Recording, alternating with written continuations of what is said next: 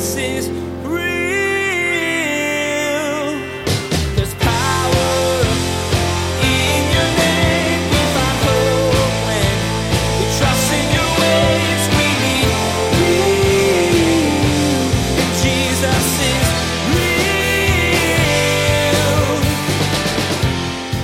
is, obedience in the Bible, it's supposed to stem out of love for God. Like, because God's love is so profound, I'm not going to bring to God with my life the things that God despises. But because of love, I want to walk in his commandments. And that's why the Apostle John says that God's commandments are not burdensome. The reason not burdensome is because when you love somebody, you're going to do all sorts of things that you maybe wouldn't normally do, but you do it because you love them. When you love someone, you do all you can to please them. Pastor Daniel tells us in today's message that this is the same for our relationship with God. If we love Him with all we are, following His commandments won't be a difficult thing. We'll want to serve Him, learn all we can about Him, and do all we can to be a part of His kingdom plan. After all, God loved us so much that He sent His Son to die in our place, setting us free from sin. Now, here's Pastor Daniel in the book of Deuteronomy, chapter 19, with part one of his message Find Refuge. Jesus is real. All right, let's open up in our Bibles to the book of Deuteronomy, chapter 19. Deuteronomy 19. As we continue this study here through the Bible, through the book of Deuteronomy. And Deuteronomy chapter 19 is really important. I mean, it's God's word, so of course it's important, but there's certain sections and there's certain realities that we learn about in the scriptures that are so powerful that oftentimes at the times that we need it most, we forget it and we shouldn't. Because Deuteronomy chapter 19, it's about the finding of refuge. And I'm going to explain it to you as it comes, but all the way in the life of the children of Israel, there's this reality that God is a refuge. God is a safe place for us. And when things are going on in our world that we don't understand, when things are happening that don't make a whole lot of sense, we have to remember that God is our refuge and our strength.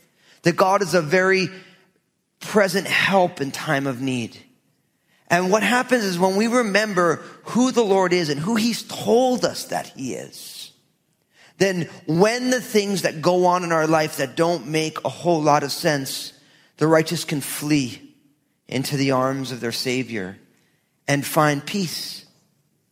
At least find a calm in the midst of the storm. And I look at my own life and the things that I've experienced and the reality that God is a refuge is very real. It's not just like some pipe dream, but it's a very real reality for the people of God that there is a safe place for you in the midst of whatever is perplexing and trying your life and the people that you love. So let's jump right on in. In Deuteronomy chapter 19, in verse 1, it says this. It says, When the Lord your God has cut off the nations whose land the Lord your God is giving you, and you dispossess them, and you dwell in their cities and in their houses, you shall separate three cities for yourselves in the midst of your land, which the Lord your God is giving you to possess. You shall prepare roads for yourself and divide into three parts the territory of your land, which the Lord your God is giving you to inherit, that any manslayer may flee there. And this is the case of the manslayer who flees there, that he may live. Whoever kills his neighbor unintentionally, not having hated him in the past. Verse five, as when a man goes to the woods with his neighbor to cut timber and his hand swings a stroke with the axe to cut down the tree and the head slips from its handle and strikes his neighbor so that he dies, he shall flee to one of these cities and live.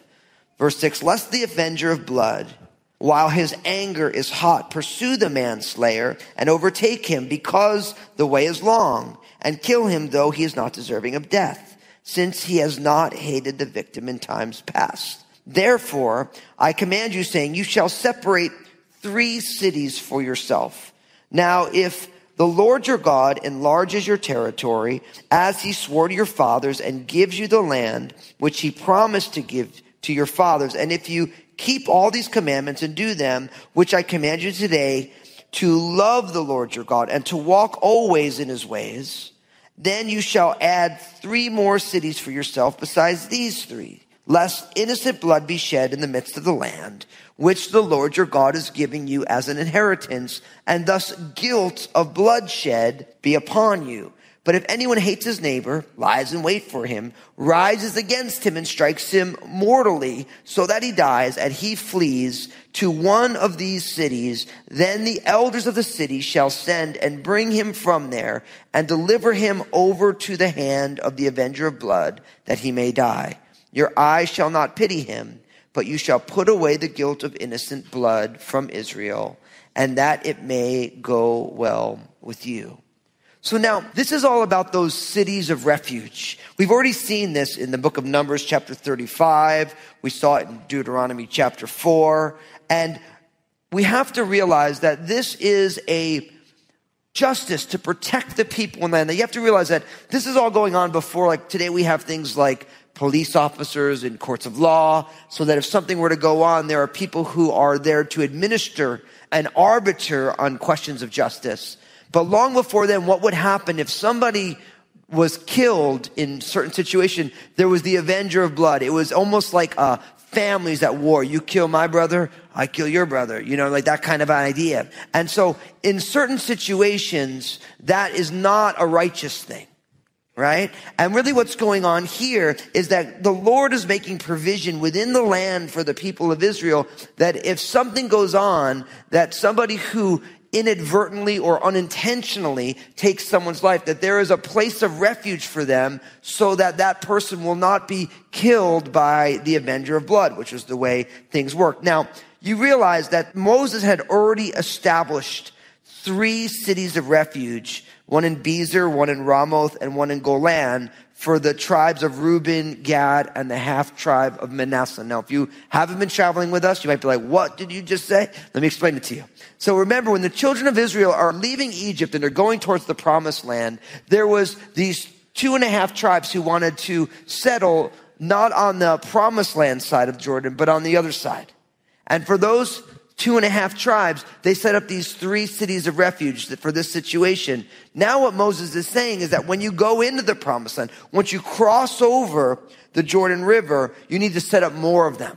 So it begins in verse one, when the Lord your God has cut off the nations whose land the Lord your God is giving you, and you dispossess them and you dwell in their cities and in their houses, you shall separate three cities for yourself in the midst of your land, which the Lord your God is giving you to possess. Now, I don't want you to miss in verses one and two this reality for the children of Israel that they are continually being reminded that it is the Lord who is cutting off those nations where they're going. And the Lord your God is giving you the land, right? And then back in verse two, which the Lord your God is giving you to possess. Now, the reason I want to tease this out for a second is you have to realize that the children of Israel, what they're receiving is a gift from God. It's not something that they earned. And even their victories in going into this promised land and taking this land, the victories are dependent upon the gift of the Lord. And you have to realize that this reality, that the things that we have are not our own, but they're gifts from God, that's an incredible reality. And we need to grab hold of it. Because what happens is if you start to think that the things that you have, like things like breath in your lungs, your own life, when you begin to think that they're yours to do whatever you want with, you completely miss the point of what life is really about. See, every gift and talent that you have, even the breath in your lungs and the ability to be here and hear this Bible study right now, that is a gift from God. It's not something that we put together on our own. It is what the Lord has given to us. And when you receive life and all that is within it as a gift from the Lord, you realize that our job is not to do whatever we want with our life, but our job is to say, Lord, since you have given me this gift, how would you like me to steward it? And for many of us, I think we make the mistake of believing that we own this stuff. That out, my life is mine. I'll do what I want with it. That's kind of a cultural value today. I can do what I want to do with my life. But the reality is, is it's not our lives. Our life is a gift. All the most important parts of life the essentials that keep life going, those knobs are not on our side of the wall. They're on God's. And so we have to make sure we always have this reality of all that I have and all that I am is a gift. And God is the giver of that gift. So we want to honor God with all that we are. It's like it says in 1 Corinthians. It says, for you were bought at a price and you are not your own. Therefore, glorify the Lord your God with your body and your spirit, which is the Lord's. So you have to ask yourself, are you living your life like it's yours? Or are you living your life like your life truly is? That it's the Lord's that he is entrusting to us. And because it's the Lord's life and He's entrusted it to us, we give an account for our lives, for the stewardship of our lives. The idea of a steward in the ancient culture would be a lot equivalent to if you have like a financial planner or somebody who you give money to to invest it. It's not their money, it's your money, right? And they have to give an accounting for what they did with your money. Your life and my life, it's really God's life that He's entrusted to us, and we have to give an accounting for this life. And so we want to make sure that we are found to be faithful stewards. Now, what's interesting here is that because the land is given to them by God, right? Then God can also make stipulations on what they're supposed to do with that land. So in this case, he says, once you go in, I'm giving you that land and I'm giving you the ability to dispossess the nations that are there. But when you go in, you need to separate these three cities for yourself. And I think it's important for you and I because if it's true that our life are not our own, but it is the Lord's and we get entrusted to us, then God can make stipulations for our lives as well. Now, oftentimes people say, well, I don't really like the stipulations that God gives. I mean, like God's kind of lame, you know what I mean? It's like all the really fun things he says we can't do and all the really boring things he says do that. But the reality is, is all the things that seem to be fun, they're pleasurable for a season. But the reason God says, you shouldn't be doing that is because the very things that God says that we shouldn't do are things that separate us relationally from Him and separate us relationally from other people. See, we end up missing out on the relationship with Him, who we truly are, and being a blessing in the world. But oftentimes we don't think through the dynamics of the things we're doing. We get self centered, we think it's ours, and we don't worry about all of the damage that gets done by the things that we do that go against the prescriptions and the parameters that God has asked of us. Now, here, as we move into verse three, these three cities are important because it says, you shall prepare roads for yourself and divide into three parts the territory of your land, which the Lord your God is giving you to inherit, that the manslayer may flee there. So the reality is, is they want the territory, this promise land they're going, it's going to be divided into three parts so that no matter where this happens in the midst of their territory, someone does not have to go too far to find this city of refuge. Now, what is beautiful is that in Joshua chapter 20 verses 7 and 8, we find that the children of Israel did exactly this. Listen to what it says. It says, So they appointed Kadesh in Galilee, in the mountains of Naphtali, Shechem in the mountains of Ephraim, and Kirjath Arba, which is Hebron, in the mountains of Judah. And on the other side of the Jordan, by Jericho eastward, they assigned Bezer in the wilderness of the plain from the tribe of Reuben, Ramoth in Gilead from the tribe of Gad, and Golan in Bashan from the tribe of Manasseh these were the cities appointed for all the children of Israel and for the stranger who dwelt among them, that whoever killed a person accidentally might flee there and not die by the hand of the avenger of blood until he stood before the congregation. So what's beautiful about these six city of refuge is that indeed the children of Israel were obedient. They set up these refuges, these havens for people who something happened so that they could be protected against the avenger of blood. Now, look what it says in verse 4. It says, And this is the case of the manslayer who flees there, that he may live, whoever kills his neighbor unintentionally, not having hated him in the past. As when a man goes to the woods with his neighbor to cut timber, and his hand swings a stroke, and the axe, with the axe, to cut down the tree, and the head slips from the handle and strikes his neighbor so that he dies, he shall flee to one of those cities. So this makes provision when there is a homicide, but it wasn't intentional. There was no malice of forethought. See, when you have something, when something happens accidentally, and they give this hypothetical situation, like if you're going on out and you want to cut down a tree and you have an axe and you're with your neighbor and you're trying to cut this tree down, all of a sudden the axe head comes on out and it hits your neighbor and your neighbor dies. Right? Which is, I mean, it's, you might say, well, that's kind of a silly case, but it was thousands of years ago. You know what I mean?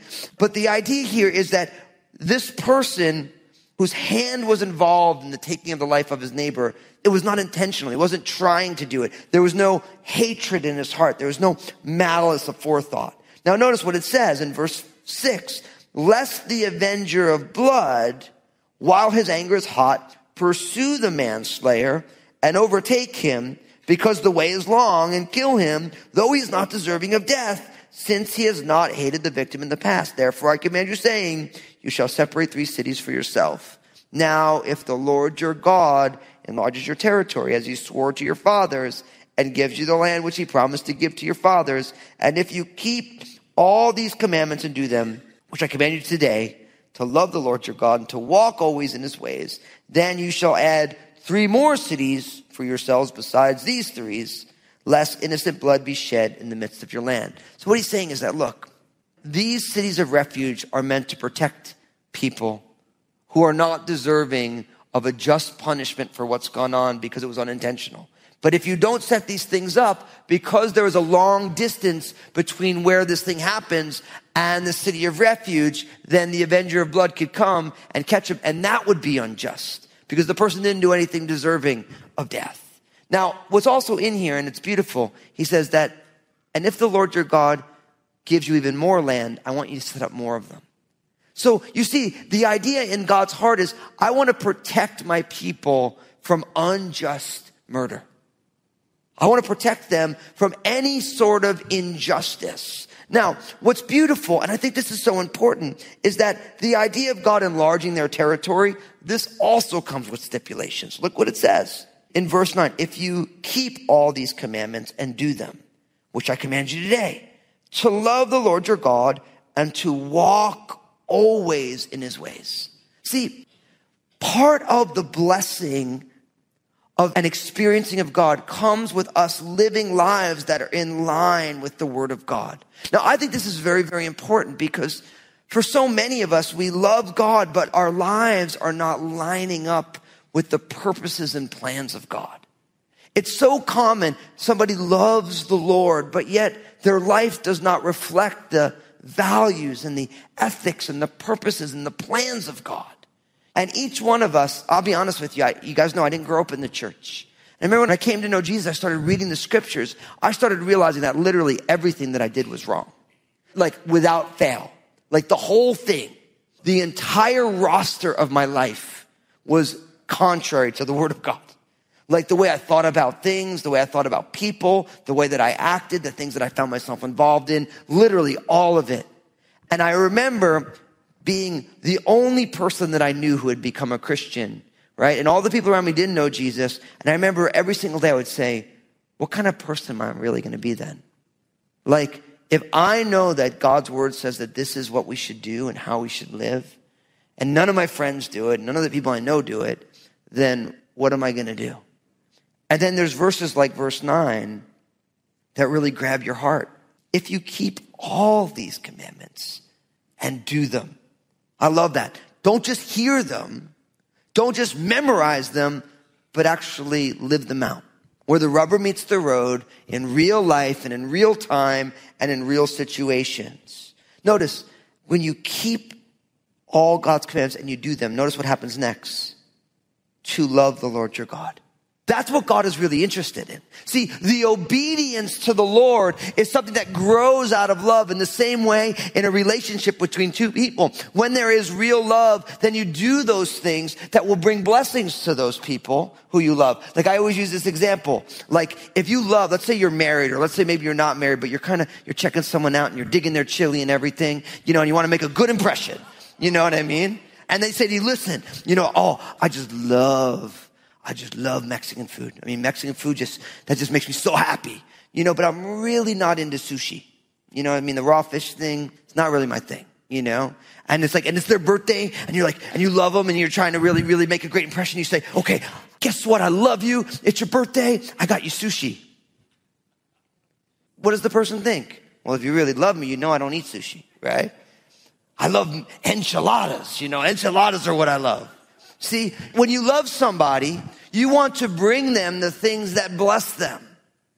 Right? And the reality is obedience in the Bible, it's supposed to stem out of love for God. Like, because God's love is so profound, I'm not going to bring to God with my life the things that God despises, but because of love, I want to walk in his commandments. And that's why the apostle John says that God's commandments are not burdensome.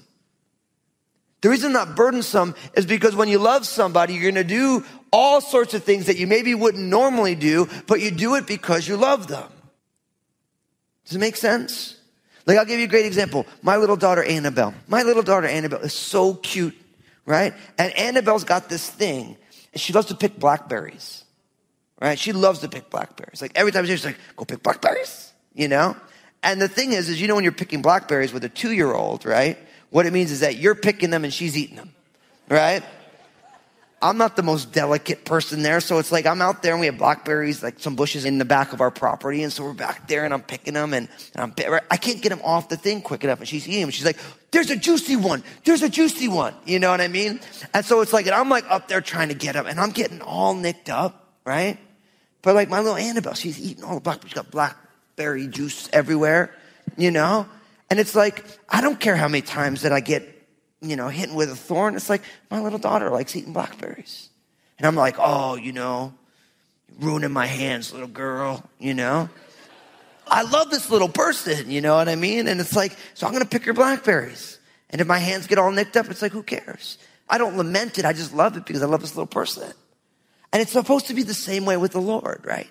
It's like because God's love is so extravagant, I think that's why Christians don't obey. Because you haven't allowed yourself to experience the extravagant love of God. Like you go to church enough to feel that you're growing, but not really pressing in enough that you really experience the spirit driven life. But when you experience the love of God, now all of a sudden you're like, you know what? Whatever God wants. I mean, how can you go wrong with so amazing love, so great a salvation? You know, and so I just want to encourage you because if you love him, you will walk in his ways. And if you love him, you will do the things and live out the reality of Jesus. I don't want to just encourage you to obedience. I want to encourage you to be enraptured in your relationship with the Lord. Because what I'm here to tell you is that the love that we're all searching for, it's a inbred human condition that we're all searching for love. The love that you're looking for will never actually come from your spouse or significant other. It comes from the Lord, and at best, you will get that love through your significant other. See, my wife Lynn does not really want my love. She wants God's love. And Lord willing, I am a good vehicle for God's love to reach my wife. But the thing is, is you can't give what you've never experienced. Jesus is real. How do we show the amount of love we have for someone? Typically, we do things we know they'll like, even if it costs us a lot.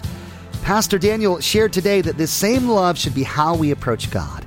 God loved us so much that he gave his son to die for our sins. So, how do we show our appreciation for that? By leaning into his plan for our lives, allowing the Holy Spirit to direct us and teach us as we follow it. Facebook, Twitter, and Instagram have become a regular part of our everyday lives. And we want to be sure to encourage you to check out Pastor Daniel's Facebook page, Twitter feed, and Instagram. Log on to JesusIsRealRadio.com and follow the links. Pastor Daniel shares two minute video messages throughout the week on his Facebook page. Log on to JesusIsRealRadio.com and follow Pastor Daniel. God has been doing some amazing things at Crossroads. One of the things that I'm the most stoked about is our new campuses. We launched a brand new campus in Southwest Portland. So if you're in the area, I'd love to invite you to come and join us for worship Sundays at 10 a.m. Our online campus is reaching the entire world, and we'd love to have you join us on Sundays at 9, 11, or 1 p.m., or Wednesdays at 7 p.m. at crossroadslive.tv. Now, here's Josh with what's coming up on our next episode of Jesus Real Radio. Next time on Jesus is Real Radio, Pastor Daniel shares more of the laws governing the refuge cities in Israel. These places share a great preview for us living much later than those in need. Jesus Himself is our refuge city. When we're in need, we can run to the safety of His love and grace. He has already redeemed us and welcomes us no matter who we are or what we've done. His love covers us in every way. You've been listening to Jesus is Real Radio with Pastor Daniel Fusco of Crossroads Community Church. Pastor Daniel will continue teaching through his series called Blueprints. Until then, may God bless.